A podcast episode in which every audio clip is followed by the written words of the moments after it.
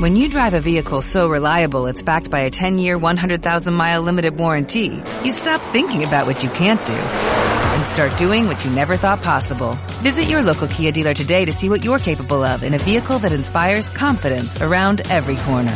Kia, movement that inspires. Call 800-333-4KIA for details. Always drive safely. Limited inventory available. Warranties include 10-year, 100,000-mile powertrain and 5-year, 60,000-mile basic. Warranties are limited. See retailer for details. Hola a todos y bienvenidos a un nuevo capítulo de 9000, el capítulo número 8, si no me equivoco. Un capítulo... 9, Dani, 9, hoy estás muy perdido. No, esta broma la tenía preparada porque hoy está saliendo todo mal y ya, la verdad es que, si os digo lo que ha pasado, es que me he equivocado con la broma. Quería decir capítulo número 10, porque era el 9 y he dicho el 8. O sea, ya no sé, es que es un desastre total. Pobrecito, bueno, por favor, crowdfunding para pastillas para Dani. Sí, por favor, porque esto no puede seguir así. Estamos en el capítulo número 9, lo que hoy debería ser. Dicen en los comentarios 8 en Canarias. Sí. Estamos en el capítulo número 9, que en principio debería ser un capítulo muy especial, por aquello de 9.000, pero bueno, los astros... Hombre, va a ser especial. Va a ser muy especial, sí, ha sido especial porque bueno, está David, entre otras cosas. Bueno, ya que entramos en materia, tenemos hoy invitado a David Pérez, que es redactor en el Android Libre y Omicrono y seguro que muchas otras cosas más que estarán por llegar. Así por decir algo. Hola, David. Hola. Pues nada, yo encantado de estar aquí y a ver qué temas debatimos hoy. David está en un baño lleno de gente. Que no. Es un baño compartido. Un baño compartido. Sentado en la taza. Sí, es como en la definición moderna de coworking ahora mismo. Nos ha dicho que está ahí justo en ese punto porque es donde mejor llega la cobertura de wifi y no se va a poner en otro lugar. Y como siempre, a Paolo. Buenas, ¿qué tal? Aquí no tenemos hoy... con temas de salseo. ¿A quién? Ah, sí, menos mal. Menos mal porque hoy es el día que menos preparado ha estado este programa. Vamos a ser francos desde el comienzo. No vamos a intentar engañar a nadie. Yo normalmente aquí encima tengo un papel lleno de temas y lleno de cosas. Hoy no tengo nada, tengo mi teléfono móvil y ya está. O sea, no tengo absolutamente nada más. Yo tengo papeles, mira, escribo cositas. Ah, haces dibujos. Así es como acaban los dibujos, o sea, los papeles míos, las escaletas, acaban así, al final del programa. Un día lo enseñaré, pero no tengo ninguno porque los tiro. Además, soy de limpieza de la mesa y lo tiré todo. Bueno, pues eso, que no tenemos muchos temas. Y además no tenemos a Pedro. ¿Por qué? No le ha pasado nada, Pedro está bien, pero sin embargo su ciudad no está demasiado bien, porque debe estar cayendo una tormenta de agua terrible en Alicante y su pueblo se ha quedado prácticamente incomunicado, así que no tiene ni conexión a internet, ni luz, ni absolutamente nada. Ha sonado un sonido raro por ahí. Dice Iván, a ver si le invitamos algún día. Lo que pasa es que, Iván, estás currando. Efectivamente, yo hoy te íbamos a invitar, pero como estás trabajando, pues bueno, David, que es un tío de la hostia también. ¿Quién está tocando el tambor? Nada, es uno de mis acólitos. Que está... ¿Alguien pregunta a Denis Barneo en los comentarios si hay alguna página similar al Android Libre, pero para iOS. Sí, Omicrono. Se llama Omicrono. Ah, no, yo iba a contestar que el Android Libre también funciona en iOS, que no solo en Android, que no te retrata ni nada. Ahí va. Pues se refiere a una página que trate sobre Apple, pues yo que sé, la más famosa es Apple Esfera, pero claro, es que es un poco... Dicen que son muy... Yo no la leo, la verdad, pero dicen que son súper talibanes de Apple y no sé si recomendarla, la verdad. No sé si conocéis otras. Trate solo en exclusiva temas de Apple, porque ya decimos que Omicrono damos temas sobre iOS y Apple, pero solo en exclusiva. Bueno, por ejemplo, es el Android Libre, no sé qué otras páginas. Es que sinceramente todo relacionado con Apple leo el Reddit de Apple, no sigo ningún medio en especial para seguir la actualidad de iOS. Bueno, hemos empezado por... Las páginas buenas están en inglés. David ya se ha presentado, ya podéis ver que es una persona que se informa en Reddit, porque yo visito Reddit todos los días. y lo sigo mucho, pero eso es una cosa y otra cosa es informarte solo en Reddit y ya está. Ten cuidado que eso es peligroso, ¿eh? Sí, sé que puede ser peligroso, sí, pero en temas como este no, o sea, no quiero seguirlos en plan al detalle, al milímetro, por así decirlo. Ah, o sea, por seguir algo más general. Claro. Oye, el tema Reddit, ya que sale aquí a la palestra, ¿usas Reddit como canal de información general? Porque yo lo uso más como entretenimiento que como canal de información. Sí, me uso más como entretenimiento en realidad. En plan, te aburres, simplemente entras a la portada y a ver qué te encuentras o te pones a explorar un subreddit que has encontrado. No lo suelo usar como fuente de información, la verdad. Mira, me gustaría sacar este tema porque es un tema muy interesante. Yo doy clases en un máster de periodismo digital y siempre hablo a mis alumnos de Reddit, porque Reddit es una página web que es difícil. ¿Y por qué no les hablas de Meneame? Quiero decir, me gustaría que luego abramos el melón de las diferencias entre Meneame y Reddit. Luego hablamos de Meneame. Luego, a raíz de esto, sacamos el tema Meneame. Vamos a hablar primero de Reddit. Sí. Y entonces, a lo que iba es a que les hablo de Reddit porque, curiosamente, pese a ser una de las páginas web con más tráfico del mundo, muy poca gente la conoce. Es una cosa muy rara, pero ¿cómo puede ser? Debe ser por el perfil de persona y porque además en España se conoce mucho menos que en países, digamos, en los que el inglés está más extendido. Ya no de habla inglesa, sino de países en los que el inglés está más extendido que en España. Entonces, por resumir un poquito, Reddit es una especie de foro de absolutamente todo. No sé si, David, lo definirías de alguna otra forma o tienes algún concepto más fácil para que la gente lo entienda, porque es difícil explicar qué es Reddit. Es un agregador de noticias, ¿eh? Yo no diría que Reddit es un agregador de noticias, ¿eh?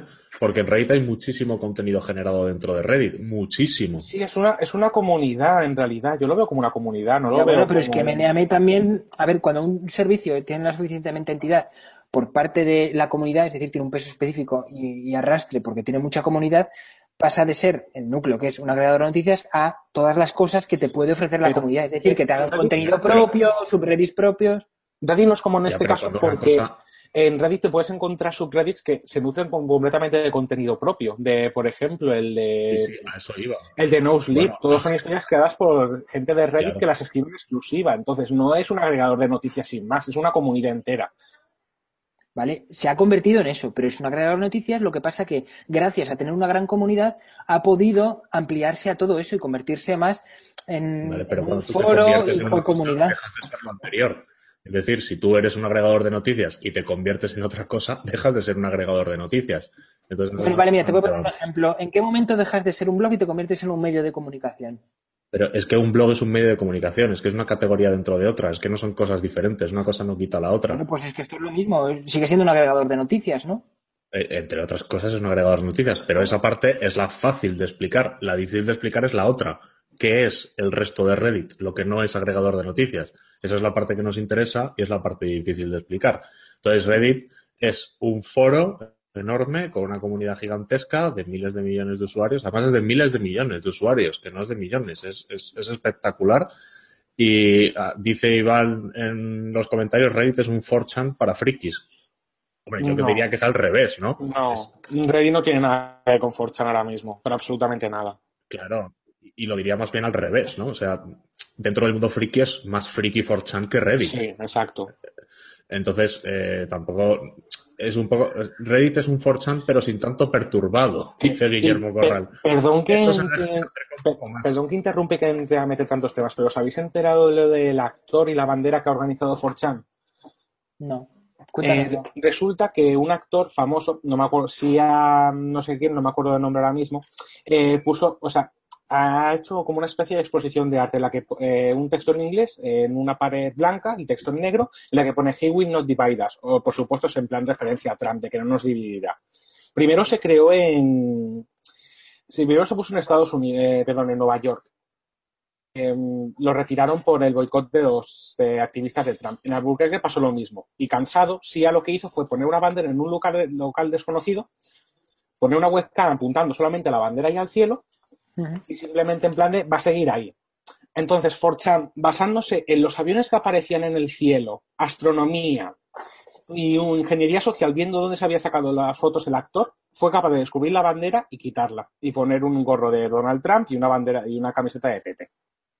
Ya, bueno, esto me recuerda un poco, ya creo que ya lo hemos hablado, al tema que la caza de brujas que se hizo con los atentados de Boston. Sí, y se buscó a los culpables erróneamente a través de, bueno, pues una comunidad de gente con muy buenas intenciones. Intentaron buscar culpables. Es esto que estoy enseñando aquí, sí, pero que se ve fatal en la imagen. Pero bueno, eso es la bandera y lo que estaba contando justo ahora David. Bueno, es Shia LaBeouf, el actor que sí, no me acordaba del apellido, perdón. Sí, bueno, hombre, a ver, lo de Boston es bastante más fuerte. Es uno de los casos que pongo antes, cuando estaba intentando volver a retomar el tema e incautar un poquito todos tanta dispersión que estamos teniendo ahora. Lo que contaba antes es que yo a los alumnos les hablo de Reddit como uno de los lugares de información y una de las formas de evolución de la información en los medios digitales.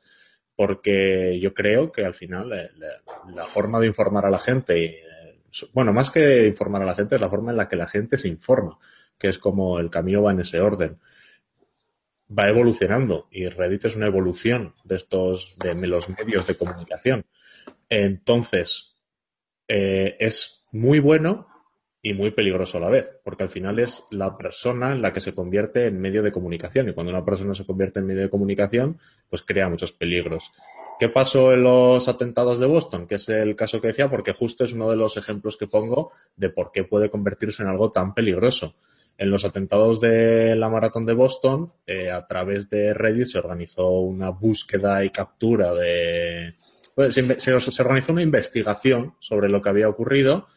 Y bueno, básicamente se detectó a uno de los... Yo ahora mismo estoy un poco... Ahora, a ver si me acuerdo bien, ¿eh? Voy a intentar decirlo sobre la marcha y si no me corregís porque no me acuerdo del todo bien. Se localizó una persona a través de... Llevaba desaparecido un tiempo. De hecho, tenía una página de Facebook en la que sus padres, familiares le estaban buscando. Entonces, como se creía y en Reddit se dijo que esta persona había sido el causante de los atentados de Boston, empezaron a perseguirle y empezaron a amenazar a su familia hasta un punto en el que la familia se volvió completamente loca por todo esto. Y bueno, al final esta persona apareció muerta unos días después. Y después se demostró que no había sido él quien había llevado a cabo los atentados de Boston. Entonces es peligroso, es muy peligroso que la gente se convierta en medio de comunicación, porque no hay filtro y, bueno, pueden pasar este tipo de cosas. Bueno, más que en medio, hicieron de policías o investigadores también, ¿no? También es verdad que hablamos de los casos negativos como este y en España tenemos casos positivos de que, por ejemplo, otro ejemplo de comunidad que se ha convertido en medio de comunicación o en plataforma social de alguna manera es Forocoches, desde donde se han descubierto, pues, gracias a que tiene una gran masa de usuarios, pues determinadas cosas. En Forocoches se ha descubierto porque ha habido 1000 personas que se coordinan y empiezan a investigar, pues tal cosa o tal otra. Y al final son cosas buenas. El problema ya es cuando pasas la barrera judicial y empiezas a convertirlo en una caza de brujas. Pero está bien que una comunidad se una en favor de buscar una solución o un problema o investigar algo. Sí, pero una vez empiezas es difícil dónde poner la línea de cuándo debemos parar y sobre todo cuando tienes por ejemplo, cuando ha dicho el caso de Dani, cuando tienes un objetivo que no es el objetivo, cuando paras y cuando te das cuenta de que no lo es. Claro, sí, es que aquí llegaron al límite ese, sobre todo, ahí en este caso la familia lo debió pasar fatal porque les llegaron amenazas, la gente iba a la puerta de su casa y claro, esta familia...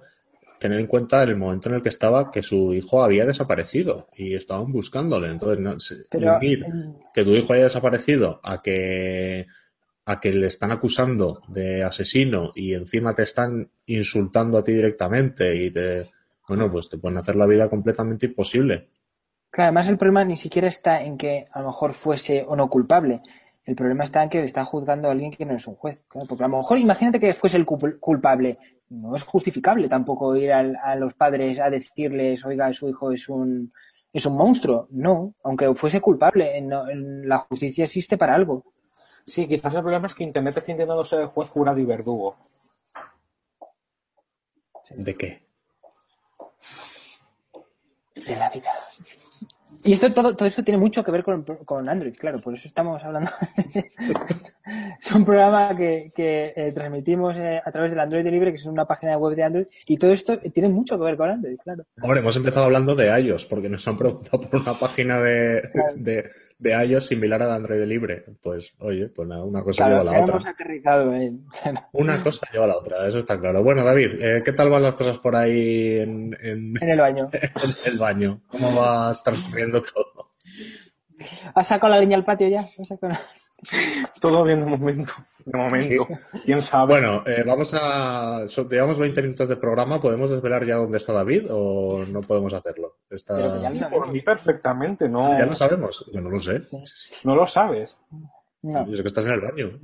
Es lo único que sé hasta aquí. No sé nada más. No, joder, estoy en Campus Madrid, que básicamente es un espacio de coworking. En plan, cafetería, mesas, sillas, un wifi. ¿Qué más necesitas para trabajar? El café a Google, ¿vale? O sea, ¿cuánto cuesta eso? Queremos saber, ¿cuánto cuesta acceder a ese sitio? ¿Es para élites? No, gratis, es solamente registro. O sea, si quieres pasar a las primeras plantas, simplemente te registras y punto, y entras. Vale, y entonces la gente lo gestiona. Creo que se te ha olvidado un detalle importante, que no sé si lo has dicho. ¿Por quién está gestionado el espacio? Es que no sé si lo has llegado a decir. Sí, Google. Por eso he dicho que Google no nos patrocina. Entonces la coca la paga Google, o sea, pone ese espacio gratis y así. Tú eres quien paga, o sea, tú sabrás si la paga Google o no. ¿Yo pago a Google? ¿O cómo que yo pago a Google? ¿Google te paga a ti? A ti Google te paga a ti. A mí, no sé, bueno, sí, es verdad. El jefe supremo, no sé, dímelo tú. Sí, es verdad, Google nos paga todos los meses, me llega el cheque.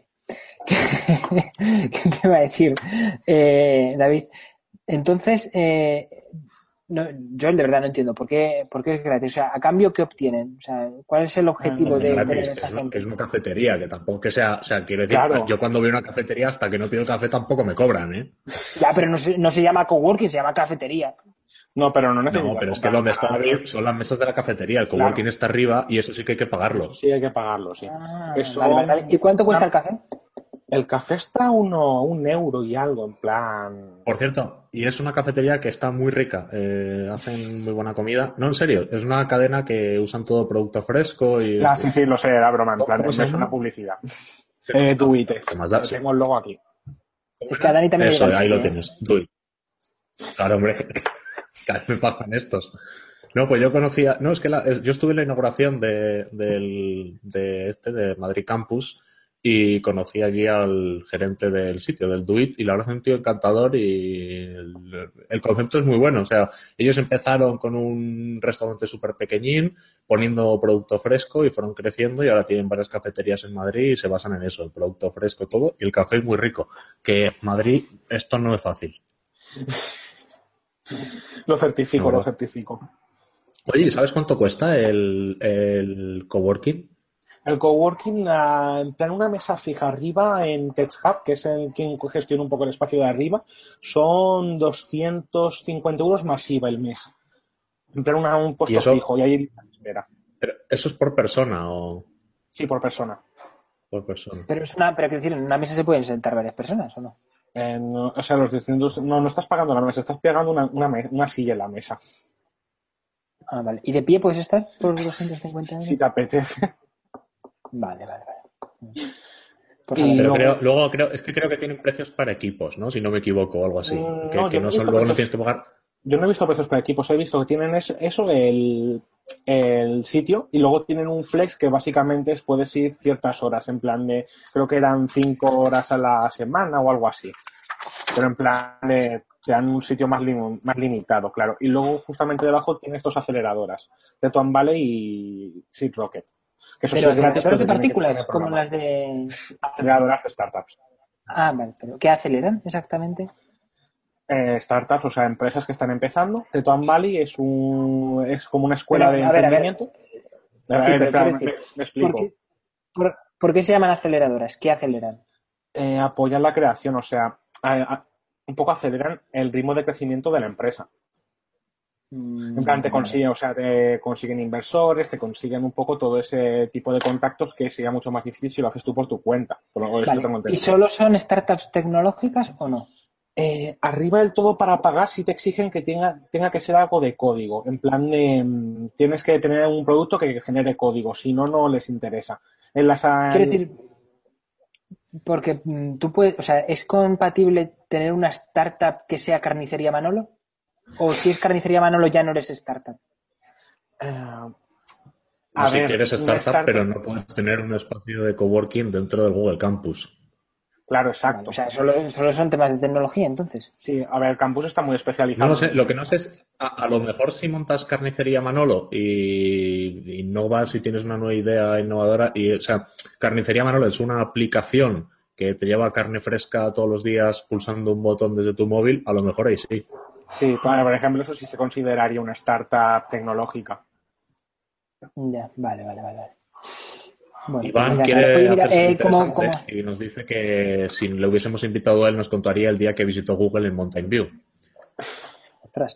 Oye, mira, gracias por intentar hacerme móvil, ¿no? Oye. Yo quiero dejar estos temas y haceros una pregunta ahora que os tengo los dos. Ambos habéis sido grandes usuarios de Android, pero ahora estáis usando un iPhone. Entonces, quiero saber por qué preferís actualmente un iPhone a un Android. Pero para hacerlo más fácil, dadme solo dos razones, cada uno. Empieza, David. Venga, más fácil, ¿no? Es interesante. Gracias por la pelota, hombre. Pues primero porque me hace comerme menos la cabeza. Sé que con Android puedes no comer la cabeza, pero iOS funciona y ya está. Digo, es un enfoque que ahora mismo que estoy dedicado a otras cosas y me gusta. Antes me encantaba cacharrear con Android, meterle una ROM, meterle todo.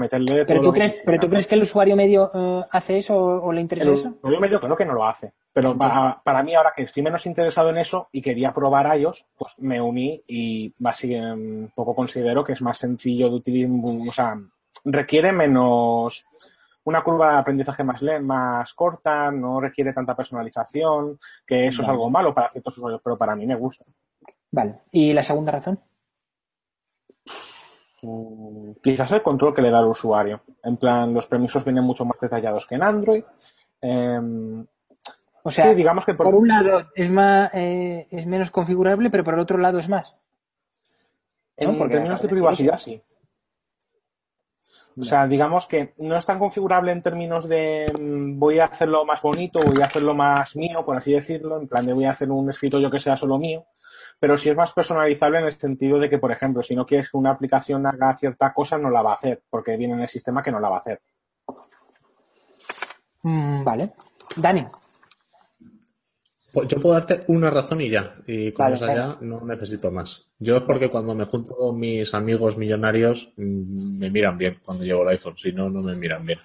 Sí, tenemos un artículo en el Android Libre hace tiempo sobre el estatus que da, el estatus social que supone llevar iOS o llevar Android, incluso si es un S8, por decirlo de alguna manera. Ya no el S7, el S8.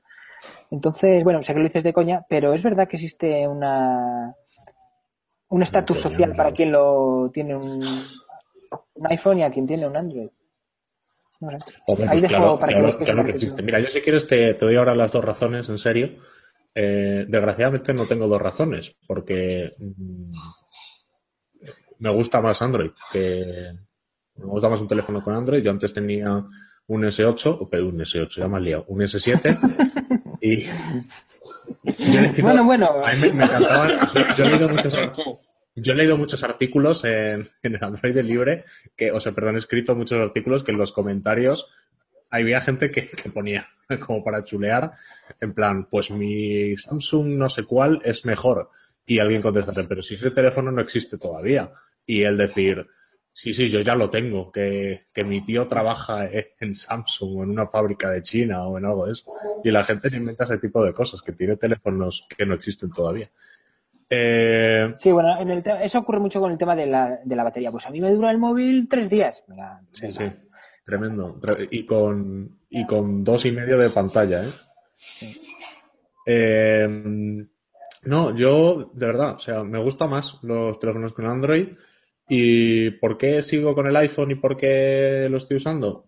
Bueno, la cámara sería una de las razones que te podría dar. es muy parecida a la del S7. Yo tengo el iPhone 7 Plus, que eso es la mejor cámara de iPhone. Es muy parecida en resultados a la del S7, pero tiene pequeños detalles extra que le dan un valor añadido que a mí me convencen como para usarlas. El desenfoque y el modo retrato que tiene el iPhone, eso yo no lo he conseguido con esa calidad en ningún Android. Eso podría ser una razón y me costaría mucho encontrar otra. La batería, la gestión de la batería quizás, pero solo me pasa con este. Que tengo entendido que con el iPhone 7 es una basura, es malísimo. Los Plus suelen tener mejor batería que los normales. Sí, sí, y a mí la gestión de la batería me está dando un rendimiento muy superior a... Bueno, muy superior no, pero superior a cualquier Android que haya probado. Yo no he encontrado ningún Android que me haya dado un rendimiento de batería como este.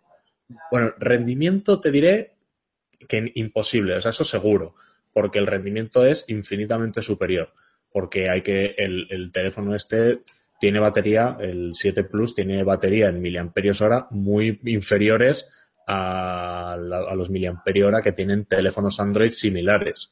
Entonces, si lo mides en función de miliamperios hora y duración de la batería, el rendimiento del iPhone es infinitamente superior. Si lo mides simplemente en uso, sin tener en cuenta la batería que tiene dentro, que yo creo que es lo que habría que medir, ya es solo superior, no infinitamente superior, pero lo es.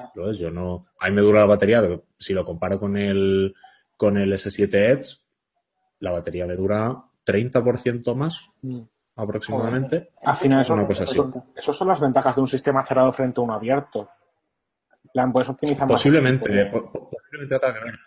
El caso es que quieras deshacerte de esas ventajas del sistema abierto. O sea, hay que sopesar y, bueno, a cada uno le interesa más una cosa o le interesa otra. Yo ahora estoy con el iPhone porque tengo que probar de todo y me interesa tener un iPhone durante una temporada y probarlo. O sea, al final hay que estar al día de todo lo que sale, igual que probaré hasta el Nokia 3310 de mierda ese, pero lo probaré también. Estaría divertido, no lo voy a hacer, pero voy a retar a alguien del equipo a que lo haga, a que esté una semana entera usando solo el Nokia 3310. Eso va a estar divertido, a ver quién es el valiente. Porque es que creo que es Series 30, ¿no? No tiene ni WhatsApp, me parece. No, creo que lo retiraron. No, creo que retiraron el soporte. Creo que no estoy seguro. Es una que no, el 3310. Bueno, es que si no tienes una movida, porque el pobre tío que no te va a usar como teléfono, le estamos ya en su vida personal. Es una putada gorda, sí. Sí, sí, va a hacer como... ¿Cómo se llamaba el editor de Verge? El que se quitó internet durante un año. Sí, me acuerdo. No me acuerdo quién es, pero me acuerdo. Sí, este hombre luego lo dejó todo. Mira, dice Iván que nos confirma que no tiene WhatsApp. Ha ido corriendo a ponerlo porque sabía que él iba a ser el elegido para probarlo. Ha venido corriendo a decir que no tiene WhatsApp. Por favor, no me hagáis a mí probar el 3310 durante una semana. Pero alguien lo va a hacer, ¿eh? Alguien en el equipo va a ser torturado con esta prueba. Oye, y por seguir hablando de Android y iOS, ¿creéis que la guerra entre ambos sistemas operativos está mucho más relajada o no, y si va a seguir para siempre esta guerra? Competencia siempre va a haber, o sea, son sistemas operativos contrarios, al final siempre va a haber competencia, pero sí es cierto que ya no existe tanta noticia y tanto, no sé, me da esa impresión que tú comentas, no lo sé. ¿Y creéis que en un futuro pongamos... Perdona, un comentario que me parece muy importante contestar, que viene a cuento de todo esto. Dice Axel que se ha perdido, que cómo puede ser que en el Android libre usemos iPhone. Pues, ¿cómo que cómo puede ser? Es lo que estaba explicando hace un rato. Intentamos probarlo todo. Y si quieres decir que un teléfono Android es mejor o peor, si ya cada uno es la opinión, pero en mi caso me parece mejor. Si yo quiero decir que un teléfono Android es mejor que iPhone, tendré que probar iPhone para poder decirlo. Entonces, claro, me parece básico. Si no lo pruebo, no puedo decir. Hay puntos positivos y puntos negativos para cada teléfono. Quiero decir, no casarse con una marca siempre ha sido una gilipollez. No hay que casarse, hay que buscar qué es lo mejor y si se ajusta a tus necesidades, úsalo.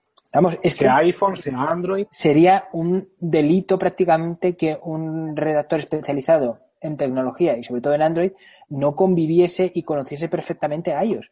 Es que es esencial. Es como si, yo qué sé, te gustase el fútbol y el deporte y y creyeses y no supieses lo que hace el Barça y eres del Madrid o viceversa. Sería absolutamente loco y absurdo. O sea, están íntimamente relacionados uno con el otro. Y lo que hace uno es respuesta a lo que hace el otro porque también son competencia. Entonces, como editor experto en tecnología, tienes que conocer cómo es uno y es otro, qué es lo que hace uno y qué es lo que hace otro. De primera mano, no solo con información. De primera mano tienes que usarlo y tenerlo. Y, vamos, es que me parece de cajón. Sí, sí, claro, totalmente. Bueno, entonces, decía que en los próximos, pongamos, 10 años, ¿creéis que alguien va a romper ese duopolio o creéis que ya está esto absolutamente confirmado como el duopolio que han tenido y siguen teniendo? ¿Has dicho 10 años? Sí, de aquí a 10 pues sí, años podríamos tener todo el dinero que quieras a que sí. A que sí. Hombre, quiero decir, te estás jugando. Parece mucho tiempo 10 años y el mundo de la tecnología se mueve muy rápido y con muchos cambios, pero son dos sistemas operativos muy, muy, muy fuertes. Es como si me dices ahora que en la guerra Mac-Windows va a haber un tercer contrincante, porque Linux no ha ganado mucho peso en otras cosas, pero no en sistemas operativos de todos escritorio. Los años van a ser el año de Linux en el escritorio. Por ejemplo, eso, y nunca lo es. Es verdad, lo que sí que es verdad es que Linux ha conquistado muchísimos terrenos que hasta hace poco se pensaban impensables, pero de cara al usuario todavía no es. Claro. Ni lo va a ser, ni tiene por qué serlo, siquiera. Sigue funcionando muy bien servidores, sigue funcionando muy bien para sistemas operativos básicos, para videoconsolas, para... pero de cara al usuario, pues no creo que nadie vaya a meterse. Entonces, bueno, 10 años parece mucho dentro del mundo de la tecnología, pero es que si vemos el mundo de las computadoras, no se ha movido ni un ápice en los últimos 10 años. Bueno, es que en general los ordenadores en los últimos 10 años han avanzado más bien poco en relación a lo que ha avanzado otra tecnología como la telefonía móvil. Vale, entonces, además, según tú, sí que avanzado, ¿no?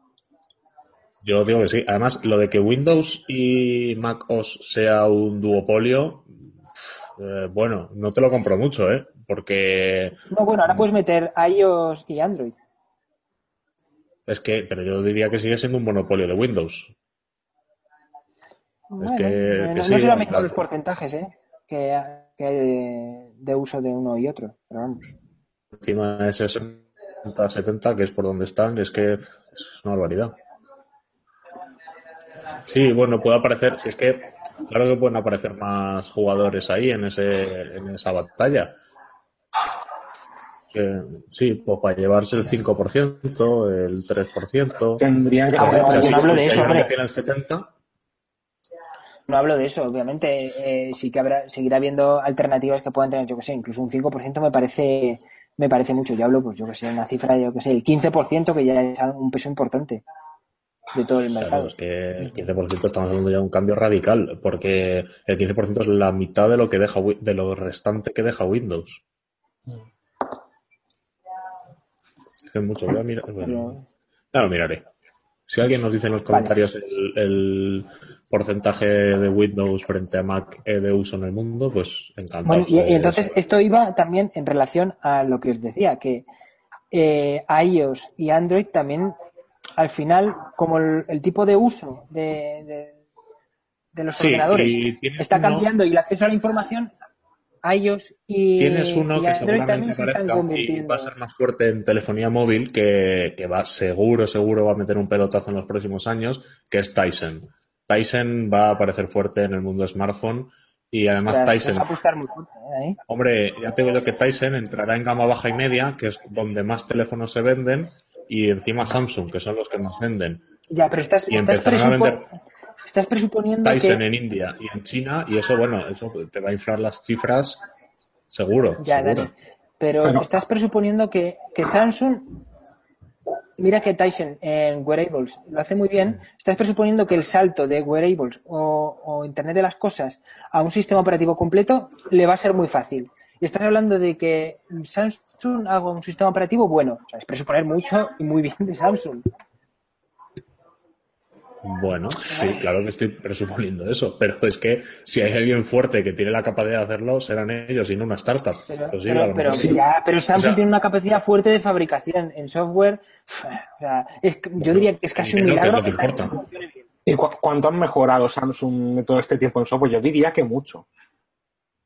O sea, sí, respecto sí, a... Pero el ejemplo que tenemos en software, porque no es lo mismo hacer una capa bonita, como se ha convertido ya TouchWiz en Samsung, a un sistema operativo. Yo diría que es casi un milagro que Tizen funcione lo bien que funciona para estar hecho con Samsung. Para haberlo hecho Samsung. Bueno, pero ¿por qué? Es que tiene, o sea, ¿qué tiene malo Samsung si, porque, si es hacer software? Porque es un fabricante. Y porque todo su esfuerzo es en fabricación, procesadores, pantallas, memorias, RAM... Y no tiene equipo suficiente y es mucha inversión en tener un equipo de desarrollo de software bueno. Parece fácil, es simplemente vamos a meter y tener un equipo de software bueno, pero va mucho más allá.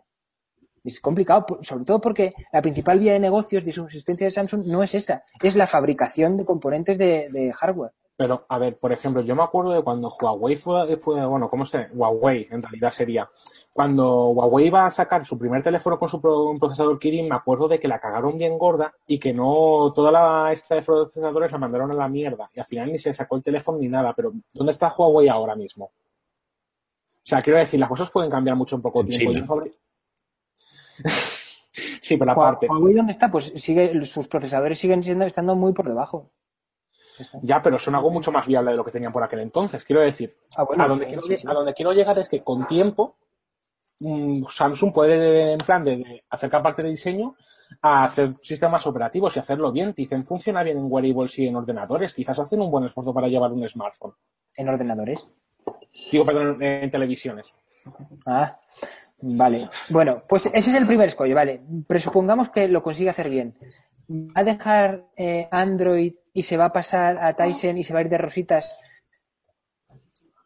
Es decir, mira, va a decir te lo voy a vender muy fácil. No, pero coges, si me vas a decir lo de China y lo de India.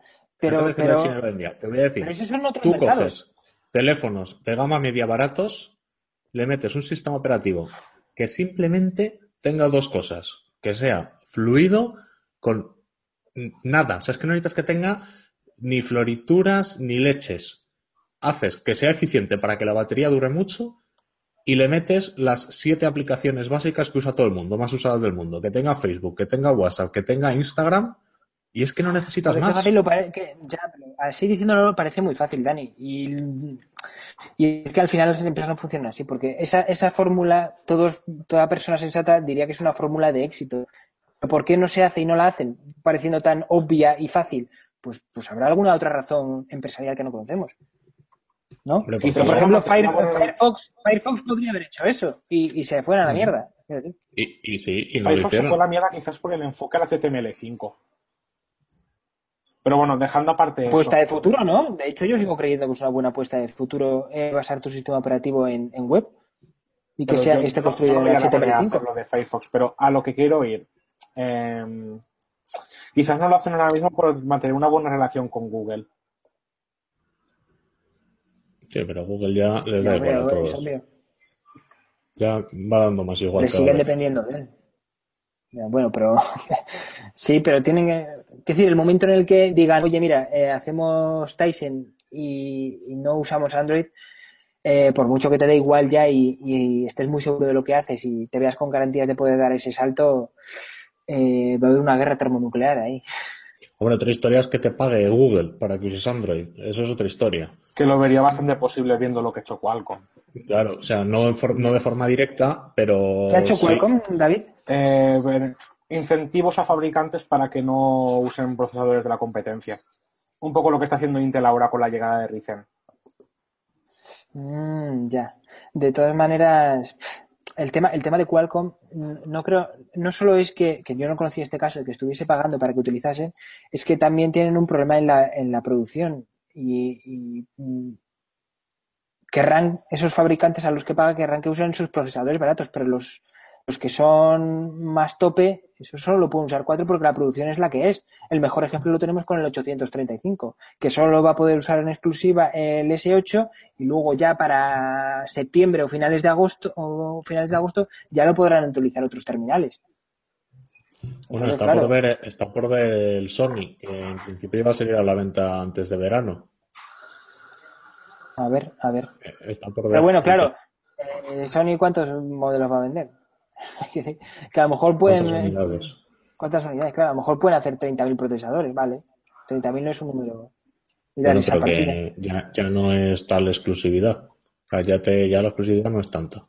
Sí, pero bueno, es una exclusividad en el sentido de la producción. Es dar prioridad a la producción. No es una exclusividad a lo mejor por contrato, sino yo puedo producir 3 millones al trimestre y ya está. Y claro, doy preferencia a unos y a otros. Iván nos confirma que no es que es que sí, que sale en junio el XZ Premium.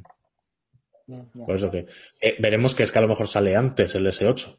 Que sería lo suyo, para que aquello de la exclusividad. Sí, de hecho, creo hay una noticia ya en el Android Libre, creo que para el 28 de abril está pensado, han llegado las filtraciones que va a salir a la venta, no estoy seguro. Un mes después de la presentación, justo. Sí, algo así. ¿No? Por cierto, quiero aprovechar y sacar un tema que se ha ido criticando mucho últimamente. El retraso que hay entre un lanzamiento y la llegada al mercado. O sea, hay mucha gente que lo está criticando ahora. Pero porque hay mucho tiempo entre que se presenta algo y exacto, si luego se puede comprar. Hay mucho tiempo entre que se presenta algo, entre que se dice la fecha, en el que llega la fecha. Oye, teníamos que haber invitado a Iván porque nos está tirando el programa cada vez que decimos algo. Que dice ahora que Qualcomm ya se saltó a la palestra y confirmó que no había exclusividad del chip. O sea, que aquello no era verdad. Que vale, pero así es que a lo que voy. Que a lo mejor no es exclusividad, pero si tú tienes una cantidad de producción, das preferencias a unos o a otros en función de tus amigos o de lo que te apetece. Es verdad que esas cosas no se hacen escondidas, no se hacen dando la cara. O sea, no dices, le doy exclusividad a este. No, lo que haces es que quedas un día, firmas un papelito a través de una persona que no eres tú, que seguramente sea otro, y o te das la mano y haces un pacto de caballeros y... Madre mía, Dani, ¿cuánto sabes de estas cosas, eh? Yo un día estuve con una fabricante de microchips en una sala oscura. Y no queréis saber lo que pasó después. Bueno, David, sí, que te he cortado. Ah, no, eso, que simplemente que penséis de esos periodos de tiempo que hay tan largos entre que vemos un producto presentado y entre que sale al mercado. Hombre, yo no marketing. Sé... Yo quiero presentar mi producto cuanto antes y que la gente tenga conocimiento y crea que es el que primero lo ha presentado. Porque como hay tanta competencia de gente que va a hacer lo mismo y lo quiere hacer los primeros, pues yo ya lo presento y luego ya se verá cuando sale a la venta. Pero que se note que soy el primero en presentar esto. Quizás con eso te estás cargando el hype, con la espera que haces esperar a la gente un montón de tiempo. Con eso ya estás cargándote un poco el voy a esperar al teléfono. Que va, tienes doble visibilidad en medios de comunicación, ¿eh? Porque tienes por un lado la presentación y luego por otro siempre está pendiente todo el mundo de cuándo será la venta, de cuándo está, o sea, sí que es importante. Te voy a poner un ejemplo, quizá no sea el mejor, pero tú piensa en lo del Nokia 6, que el Nokia 6 ha tenido triple visibilidad. Una, cuando salió en China. Dos, cuando se presentó el modelo europeo, y ahora está todo el mundo pendiente de ver cuándo se pone la venta, finalmente. Están todos, o sea, ahí es una espera, y si realmente, yo creo que eso funciona también bien, si realmente el teléfono merece la pena y es esperado. Si lo haces con un teléfono de mierda que a la gente no le gusta y decepciona a todo el mundo, pues te da igual ponerlo a la venta ese día que esperar un mes, te da lo mismo. Luego hay otros casos que ya son... iba a decir una cosa que me va a callar, pero para que no lo usen luego nadie en mi contra. Pero hay casos como el del ZTE Gigabit que se presentó en el Mobile World Congress, precisamente con el Snapdragon 835, primer móvil 5G se vendió y era un teléfono que no existía. Lo presentaron y no estaba allí, no existe. O sea, tú te inventas un teléfono sobre el papel y luego ya lo sacarás a la venta. Bueno, pues hombre, esa estrategia ya está un poco fea, porque claro, yo puedo también ahora mismo montar una empresa de teléfonos móviles, inventarme un teléfono móvil, escribir un papel y decir, presento este teléfono, pero todavía no está, ya a finales de año lo sacaré a la venta, lo veréis. Entonces, mientras no te marques un Z. Mira, yo estaba buscando mientras hablabas una especie de pieza de un artículo que escribí sobre los 10 pasos que sigue desde que hay conocimiento de un producto hasta que sale. Y son 10 pasos. Y todo esto es a través de las agencias de marketing y comunicación que se lleva. Paso número 1. Rumores. Los rumores no vienen por arte de bloque ni infundados, sino que son lanzados medidamente por la agencia de comunicación. ¿Os acordáis de cuando teníamos rumor oficial? Sí, nos acordamos. Paso número 2. Filtraciones, que no es lo mismo. Rumor es simplemente, pues eso, un rumor, algo que te llega sin una fuente. Una filtración es ya una pequeña pieza de información verídica que se le ha escapado a alguien. Paso número 3, repetir paso 1 y 2, es decir, más rumores y más filtraciones. Paso número 4, lanzar un teaser del proyecto. Se está pilladito, ¿eh? Para llegar a 10. ¿Cuántos pasos eran? 10. Ah, vale. Por eso será para hacer la cifra redonda. Porque... No, pero que es verdad. Ese ciclo se retroalimenta, el de rumores y filtraciones. Pero que siendo las mismas. Vale. Perdón, me llaman. Teaser del producto. Se le lanza un pequeño teaser del producto para abrir boca. Luego, presentación del producto. Ojo que estamos en el 5 y es la presentación del producto. Lo que tú hablabas. ¿El 4? Paso número 6. ¿El 4 cuál era? Paso número 6. El 5 es la presentación del producto. Es decir, el 4 el teaser. El 4 el teaser, sí. Vale. El 5, presentación del producto. 6, el anuncio del producto. Que suele ser unos días después que te dicen, bueno, pues ya lo anunciamos formalmente. Sí, paso número 7. Hay una comunicación siempre unos días después que suele ser precios y disponibilidad. Sí, pero es que este es otro. Es que luego el siguiente es envío de la nota de prensa del producto. Y todo esto en medios de comunicación es otra oleada de información. Sí. Siguiente paso. Evento público del producto. Oye, ¿en qué blog de mierda está este artículo? Que no. Calla. Siguiente paso. Salida a la venta del producto. Y último paso. Nota de prensa de anuncio final oficial del producto. 10 pasos, y todos estos se cumplen, ¿eh? Y lo sabéis perfectamente. Y en cada uno de estos pasos, los medios de comunicación. Se puede haber reducido a 6 fácil, ¿eh? Sin no, y lo sabes. No, y lo sabes. Te ha faltado el 11, que sería luego la campaña de publicidad del producto. Claro, sí, pero bueno, como ya está a la venta, en realidad es el paso desde que se conoce un producto hasta que ya un usuario puede comprarlo. Luego ya sí hay más oleadas de comunicación de parte de marketing y comunicación, pero vamos. Todo para terminar abandonándolo al año. Oye, y mira, dice Katsu en los comentarios que el problema de presentar un teléfono y luego sacarlo un tiempo después es que la competencia puede sacar algo mejor antes y que eso haga que te bajen las ventas. A mí no me suena ningún caso. Dice, caso claro es el del LG G6 que lo está petando en Corea y que Samsung no ha sacado el S8. A mí me suena un caso, pero no tiene nada que ver con teléfonos. Es lo de la cajita esta que tenía muchas cosas para meterte con la mano. ¿Qué? Nada. Cuenta. ¿Qué cajita de las narices? Dice, me suena un caso, pero que no tiene que ver con teléfono. Digo, pues nada, cuéntalo tú. Anda, no, a ver, cojones, es curioso. Sí, cuenta.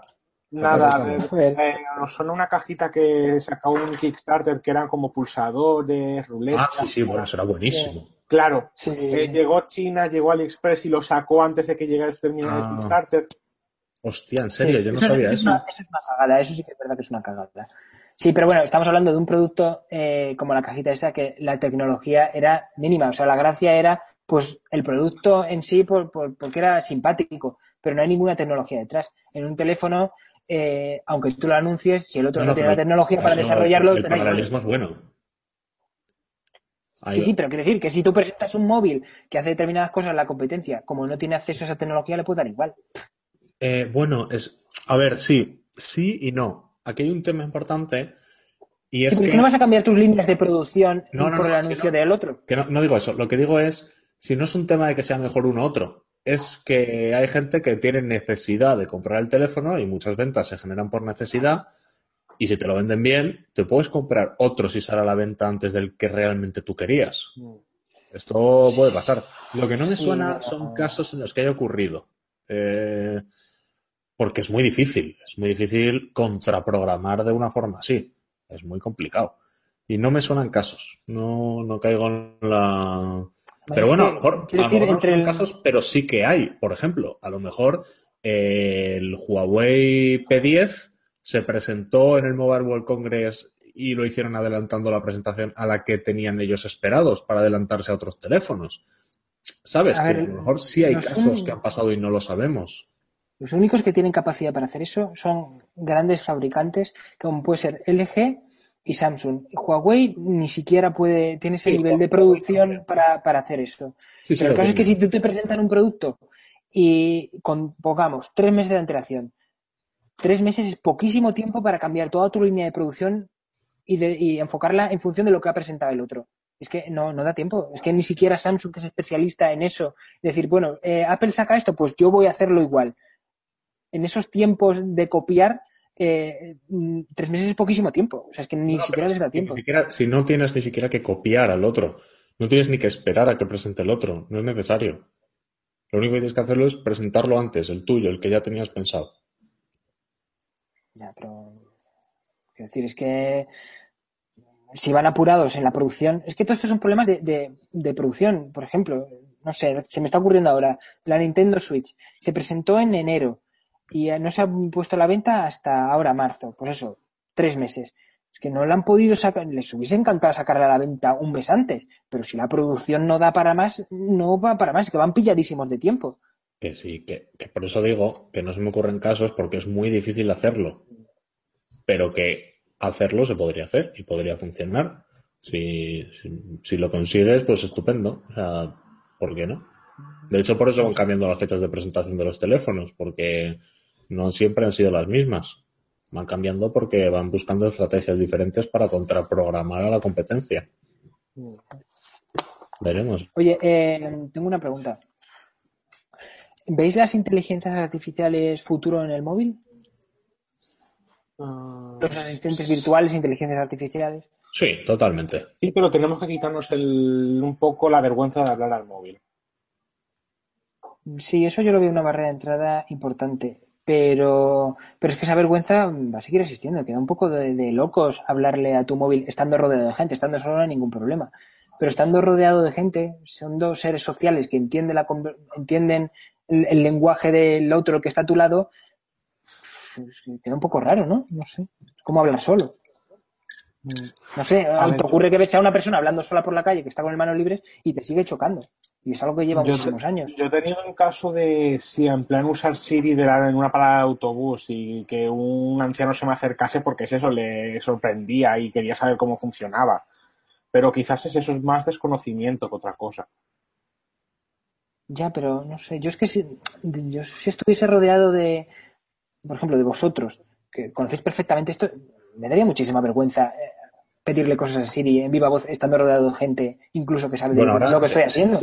David está ahora mismo hablando a su portátil rodeado de gente, en una cafetería. Ya, claro. Está mirando una pantalla, está viendo que hay otra persona detrás, no está hablando a una máquina. Bueno, estoy rodeado de paredes negras, creo que no saben que estoy hablando con alguien. Bueno, no sé.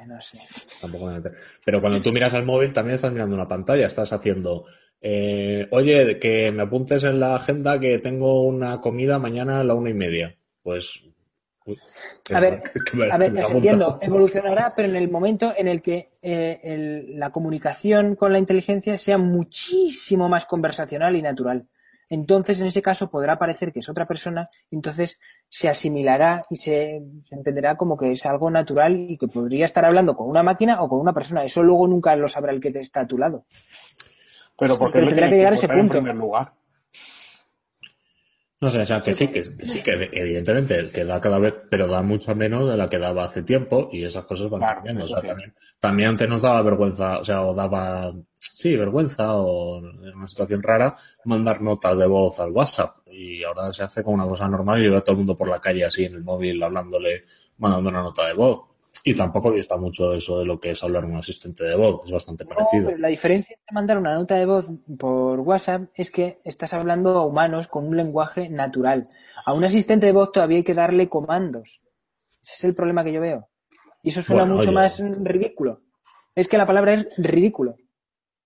No, pero al asistente de voz tampoco es comando. Tú al asistente de voz le dices, oye, apúntame para mañana que tengo una comida a la 1:30. Es totalmente natural. O decirle, recuérdame que mañana tengo que ir a comprar Coca-Cola en el supermercado de enfrente. Pero si es que como si lo estuviesen mandando a mí me resulta ridículo. También me resulta ridículo que una persona lo haga con su secretaria así a viva voz. Oye, o su secretario, oye, José Luis, apúntame en mi agenda que mañana tengo comida con no sé quién.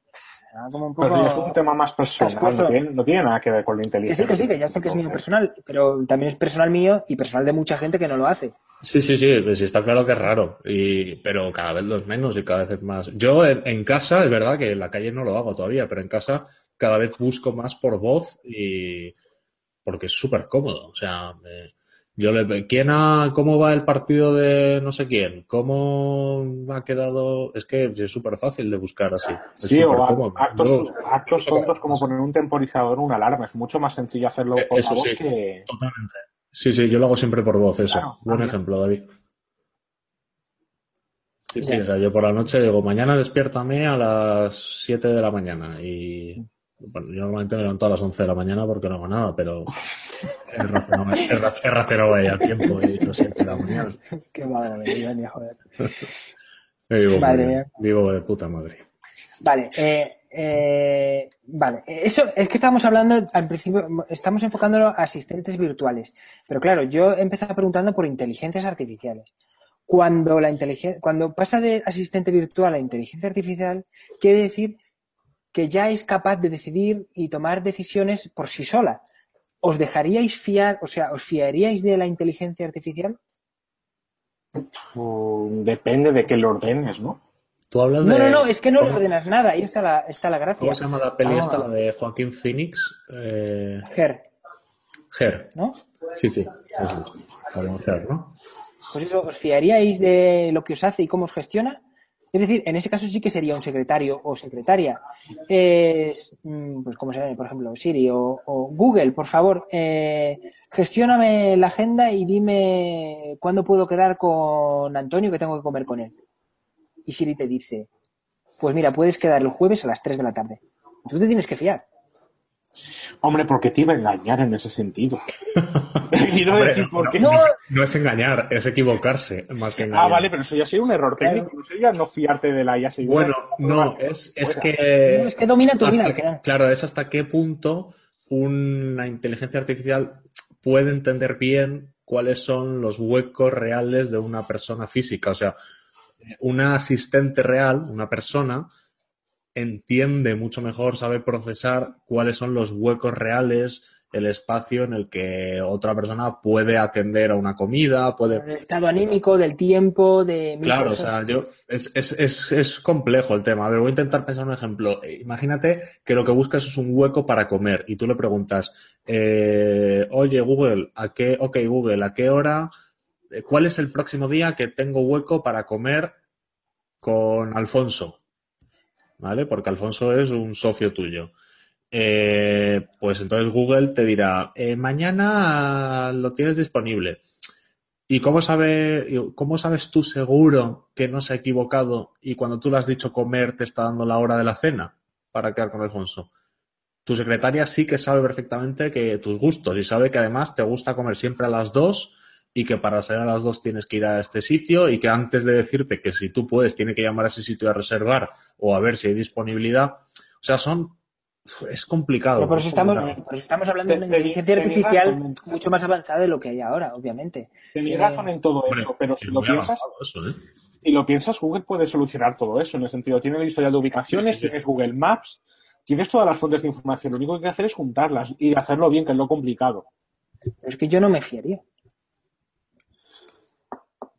De momento, es verdad que probablemente yo soy el primero, porque me encanta la tecnología, que caería en los brazos de que dominase las decisiones, porque al final lo que pasa es que domina las decisiones de tu vida. También un secretario a un encargado que pueda permitirse un secretario y una secretaria. Al final, pues una máquina es la que domina las decisiones más cotidianas y más leves, pero al final las domina las decisiones de tu vida. Pero eso no es problema de la IA, es una decisión personal de cuánto quieres que domine tu vida. En plan, puedes un poco... Tú decides dónde pones la barrera entre voy a hacer lo que dice pues la mira, y hacer lo que yo David, lo que pasa es que como son cosas que objetivamente te facilitan tu vida, pues le voy a dar todo lo que me la facilite. Al final seremos dueños porque es mucho más cómodo. Objetivamente es mucho más cómodo que nos lo haga todo. Pero claro, te estás dejando confiar por una máquina. Entonces, pues sí, todo el mundo diría que sí, claro, si va a mejorar mucho, pues por supuesto, ¿cómo no? Todo el mundo quiere tener un secretario que le gestione todo, pero al final dependes de una máquina. No sé, tal y como planteas la idea, yo sería reticente, pero está claro que es algo personal más que un tema de IA. Porque al final la IA lo que tiene que hacer es evolucionar. Hombre, el mundo en general depende de máquinas. Tampoco pasaría nada porque dependamos un poquito más de ellas. Sí, es una buena forma de verlo. Lo que pasa es que no es lo mismo depender de ellas en producción, transporte, gestión, que en algo ya que es, ya podría ser casi más personal. De cómo sí, o sea, es lo que... Por ejemplo, yo odiaría que fuera un asistente personal que me dijera, puedes quedar con tu novia de esto a esto, puedes hacer esto de esto a esto, no sé, un poco la sensación de libertad quizás. Ya, pero ¿sabes lo que pasa? Estamos hablando de inteligencias artificiales lo suficientemente competentes como para que las proposiciones que te da con el paso del tiempo vieses que realmente son las mejores y que tienes razón. Pero aún así yo termino sin verlo. No... Pues a lo mejor sí, es una ayuda, oye, ¿por qué no? Si te ayuda a hacer mejor las cosas. Pero si lo que estoy diciendo es que sí, la idea es que lo vería como una mejora, pero al final es como ceder tu voluntariedad a una máquina. ¿Que lo hace mejor? Sí, pero al final estás cediendo tu libertad y tu voluntariedad a una máquina. Claro. Bueno, yo creo que al final, mientras tengas tú el último paso... y no hagas lo que te esté diciendo la máquina que hagas, que tengas que hacer. Es el esclavo y... Claro, porque ahí está la diferencia. Si fuese la máquina la que te está diciendo tienes que hacer esto, y tú lo haces, queda mañana a las 2:30 con Alfonso, y tú vas y quedas con Alfonso a las 2:30, mientras pero sea... Pero si todo te encaja, quiero decir, si a todos le dices que bien, porque realmente está bien... Pues si realmente está bien, estupendo, bienvenido sea. O sea, mientras seas tú el que tenga la libertad de tomar la decisión final de decir sí o no, claro, pues no, porque no apetece y ya está. O sea, será lo más óptimo, pero no apetece, porque no apetece verle, que es muy feo el tío y no quiero ir. Joder, estoy hasta las narices. Pues ya está. O sea, mientras seas tú el que tome esa última decisión, claro, también tenemos que saber tener el control nosotros. Claro. Que no es tan fácil. Es lo que digo, al definir dónde está la línea. Es que esto... En realidad el control, a lo mejor Skynet, no es una guerra, sino un control más primario de las voluntades de las personas. Bueno, pero eso ya está, o sea, eso ya existe. El control de la voluntad pensando que somos libres escogiendo, eso ya existe. Todos creemos que somos muy libres y que podemos escoger libremente y que podemos hacer lo que nos apetezca y que compramos esta marca porque es la que nos apetece a nosotros comprar. Mentira, eso no es así. Compramos porque es lo que... ¿Qué es eso? Oye, qué bonito, ¿no? Muy bonito. Pablo dibuja muy bien. Lo que pasa es que luego nunca nos enseña sus dotes. Pues eso, al final, eso es mentira. Compramos lo que nos dicen que tenemos que comprar y vamos a ver las pelis que nos dicen que tenemos que ir a ver y escuchamos los discos que nos dicen que tenemos que escuchar. Yo, el mundo de la música me parece un ejemplo perfecto para esto, porque... Yo muchas veces voy a conciertos, sobre todo conciertos de grupos nada conocidos, grupos amateur, y escucho música increíble. Y luego al final venden su disco. Y no lo compro. ¿Por qué? Porque tengo una saturación musical. Porque digo, ¿para qué voy a comprar otro disco más si es que no llego, no doy abasto para escuchar toda la música que tengo? ¿Y cuál escucho? ¿Cuál escucho cuando estoy en casa? Cuando tengo Spotify, cuando escucho la que otros quieren que yo escuche. O sea, yo no soy dueño de la música que escucho. Soy dueño dentro de una capacidad limitada de elección, pero no soy dueño total, sí, porque si fuese dueño total, seguramente escucharía esos grupos pequeños que me encuentro en salas cuando voy a conciertos amateurs, porque hay auténticas maravillas. Entonces, eso pasa con todo, pasa en todos los niveles. Pasa en el nivel música, pasa en las marcas de ropa que compramos, pasa en el perfume que usamos, pasa en las marcas de comida que compramos para cocinar, pasa en todo. Entonces, al final, lo que seamos libres para elegir, pues bueno, sí, dentro de una... Somos libres para elegir dentro de un pequeño círculo. Y ahí sí, entonces nos crea esa falsa sensación de libertad. A mí me hace muchísima gracia cuando la gente dice, yo no sé para qué ponen publicidad en las páginas web si yo nunca pincho en los banners y no compro nada. Sí, ya, claro. Los estás viendo. Claro. Y por eso las marcas que más dinero ponen son las que más venden, ¿no? Qué casualidad. En fin. Pues sí. Nos hemos pasado ya de la hora. Son las 8:08. Con esto hiciste conclusión terminada. Estamos en el capítulo 8. Ah, no, en el 9. Hasta las 9:09 aquí. Aquí nos pues, entonces, la conclusión es que Skynet de Terminator será, no será una guerra, sino que un día te des cuenta de que no eres dueño de absolutamente ninguna de las decisiones que tomas en tu vida, ¿no? Pero los de la Suficiencia no sabía que le tendrían una trampa. ¿Cómo? Referencia a los Simpsons. Ah, no sé, me he perdido. Bueno, no sé, pues nos despedimos ya hasta el próximo programa, ¿no, Dani? Sí. Pedro J. Robles, enhorabuena, has acertado el disco, es de Talking Heads. Es el programa en el que más tiempo ha tardado en aparecer el disco de hoy. Pero sí, Talking Heads. Nos despedimos por hoy. Se ha acabado el episodio. David, muchísimas gracias por acompañarnos pese a estar en el baño. No todo el mundo habría accedido a una proposición así. A vosotros, hombre. Por cierto, tenías que hacértelo mirar que pasas mucho tiempo en el baño. Oye, espera, quiero comentar una cosa. Antes de que acabe este mes, en el Android Libre vamos a presentar una cosa súper novedosa, rompedora dentro del mundo de la comunicación y de la comunicación de la tecnología. Así que estad muy atentos porque vamos a presentar algo muy gordo que probablemente os guste, ¿vale? Así que ahí lo dejo y espero que os guste. Bueno, voy a contestar una pregunta así muy rápida porque ha preguntado PR1M3Mod que si se pueden hacer preguntas del tema Android. Axel le ha dicho que otra cosa es que le contesten, el pobre ha puesto una cara triste y entonces ha hecho la pregunta, que es que si recomendamos comprar un S7 Edge ahora o esperar al S8. Si lo haces por pasta, bueno, de todas, espérate a que salga el S8. Espérate, porque el S7 espérate, simplemente para que baje más de precio. El S7. Claro, para que baje de precio y luego porque a lo mejor te interesa el 8, porque el cambio va a ser gordo.